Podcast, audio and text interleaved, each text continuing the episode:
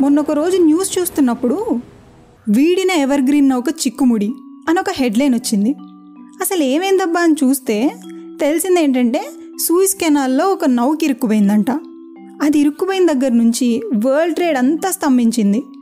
Almost seven thousand crores నష్టం వచ్చిందంట. ఇక అందుకని దీనివల్ల మా కంట్రీకి వచ్చిన నష్టాన్ని పే చేసే వరకు ఆ నౌకను రిలీజ్ చేయకూడదని అక్కడి గవర్నమెంట్ ఆర్డర్ పాస్ చేసింది. అయితే ఇలాంటి సిచ్యువేషన్స్ ఇంతకుముందు ఏమైనా జరిగాయా? మన గతంలో ఏమైనా ఉన్నాయా అని చూస్తుంటే కొన్ని ఇంట్రెస్టింగ్ విషయాలు తెలిసాయి. అవే ఇవాళ ఎపిసోడ్లో చెప్పుకుందాం. ఆంధ్రప్రదేశ్లోని ప్రకాశం జిల్లా వేటపాలెం మండలంలో మోటుపల్లి అని ఒక ఊరుంది. ఇది టూ థౌజండ్ ఇయర్స్ క్రితమే సౌత్ ఇండియాలో ఒక పాపులర్ ఓడరేవు అంటే సీపోర్ట్ అనమాట కాకతీయ సామ్రాజ్యంలో ఈ మోటుపల్లి మచిలీపట్నం ఓడరేవుల నుంచి సముద్ర వ్యాపారం ఎక్కువగా జరిగేదన్నమాట. డైలీ వచ్చిపోయే షిప్స్తో మోటుపల్లి రేవు ఎప్పుడూ బిజీగా ఉండేది. కాకతీయ గణపతి దేవుడి టైంలో గణపతి దేవుడు అంటే రుద్రమదేవి వాళ్ళ డాడీ. ఆయన టైంలో సముద్ర వ్యాపారం ఇంకా డెవలప్ అయింది. న్యాచురల్ సీపోర్ట్గా ఫేమస్ అయిన ఈ మోటుపల్లి కేంద్రంగా అరబ్ చైనా దేశాల నుంచి ఇంపోర్ట్స్ అండ్ ఎక్స్పోర్ట్స్ ఎక్కువగా జరిగేవి. వెస్ట్రన్ కంట్రీస్తో పాటు ఈస్టర్న్ ఐలాండ్స్ నుంచి షిప్స్ ద్వారా చాలా వస్తువులు కాకతీయ సామ్రాజ్యంలోకి వచ్చేవి. అయితే సముద్రం మీద నుంచి ట్రావెల్ చేయడం అంటే ఎంతైనా రిస్క్ కదా? అందుకని గణపతిదేవ మహారాజు వేరు వేరు కాంటినెంట్స్ నుంచి ఐలాండ్స్ నుంచి వచ్చే ట్రేడర్స్ సేఫ్టీకి చాలా ఇంపార్టెన్స్ ఇచ్చేవాళ్ళు.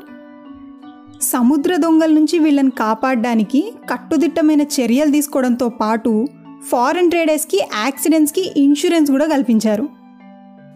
తెలుసా? మోటుపల్లి ఓడరేవు నుంచి ఒక వారానికి కోటి వరహాల ట్రేడ్ జరిగేదంటే ఇక చూడండి మరి. ఇక్కడ నుంచి శ్రీగంధం పచ్చకర్పూరం రత్నాలు ముత్యాలు దంతాలు సన్నని వస్త్రాలు ధాన్యాలు ఇట్లా బోలెడు వస్తువులు Arabia Egypt Italy Germany Romania Japan China Burma Simhala లాంటి కంట్రీస్కి ఎక్స్పోర్ట్ అయ్యేవి. ప్లస్ అక్కడ నుంచి వస్తువులు కూడా ఇంపోర్ట్ అయ్యేవి. ఫారెన్ ట్రేడ్ అండ్ బిజినెస్కి గణపతి దేవుడు చాలా ఇంపార్టెన్స్ ఇచ్చారు. ప్రాణాలకు తెగించి పాపం నెలల కొద్దీ సముద్రాలపై ట్రావెల్ చేసి వచ్చి మరీ వ్యాపారం చేసే ఆ ట్రేడర్స్కి సముద్ర దొంగలతో పాటు ఇంకా బోలెడ్ ప్రాబ్లమ్స్ ఉండేవి. అందులో కొన్ని న్యాచురల్ డిజాస్టర్స్ అయితే ఒక్కోసారి ఏంటంటే వాతావరణ పరిస్థితులు అనుకూలించక తుఫాన్ల లాంటివి వచ్చి ఏమైనా షిప్స్ వేరే రాజ్యాల తీరాలకు వెళ్ళిపోతే అక్కడి రూలర్స్ ఆ షిప్స్లో ఉన్న సరుకుల్ని బలవంతంగా జప్తు చేసి వాళ్ళ ఖాతాలో జమ చేసేవాళ్ళు. కానీ గణపతి దేవుడు మాత్రం న్యాయంగా ఆయన ముందు నిర్ణయించిన సుంకం అంటే ఆ ట్యాక్స్ని వసూలు చేసి మొత్తం సరుకుల్ని యాజ్ ఇట్ ఈజ్ వాటి ఓనర్స్కి ఇచ్చేసేవారు. ఇదేదో జస్ట్ నోటి మాట కాదు మోటుపల్లి సీకోష్ దగ్గర వీరభద్రస్వామి గుడి ఉంటుంది. దాని మండపంలో తెలుగు సాంస్క్రిట్ లాంగ్వేజెస్లో అభయశాసనం కూడా వేయించారు. జనరల్గా వేసే దాన శాసనాల్లా కాకుండా ఇందులో సుంకం రేటు కూడా ఉంటుంది. కొన్ని స్పెషల్ ఐటమ్స్కి తప్ప మిగతా వాటికి one by thirty part tax కట్టాలి. ఇప్పుడు ఫర్ ఎగ్జాంపుల్ ముప్పై ఏనుగులను ఇంపోర్ట్ చేస్తున్నాం అనుకో అందులో ఒకదాన్ని ట్యాక్స్ కింద పే చేయాలన్నమాట. కాకతీయుల కాలంలో ఇలా ఇంపోర్ట్స్ అండ్ ఎక్స్పోర్ట్స్ టైంలో ట్యాక్స్ పేయించుకునే టౌన్స్ని కరపట్టణాలు అనేవాళ్ళు. ఈ మోటుపల్లి కూడా అలాంటిదే. తెలుసా? రుద్రమదేవి రూల్ చేసే టైంలో ఇటాలియన్ ట్రావెలర్ మార్కోపోలో ఉన్నాడుగా.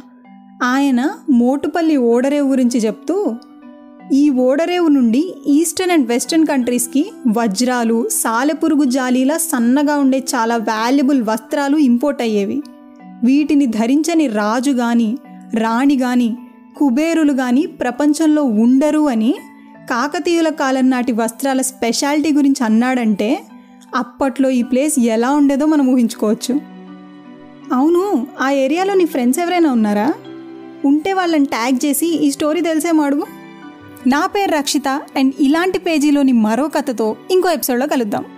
అప్పటి వరకు stay tuned to chai biscuit stories చరిత్రలో ఒక page. Let's unfold our history one page at a time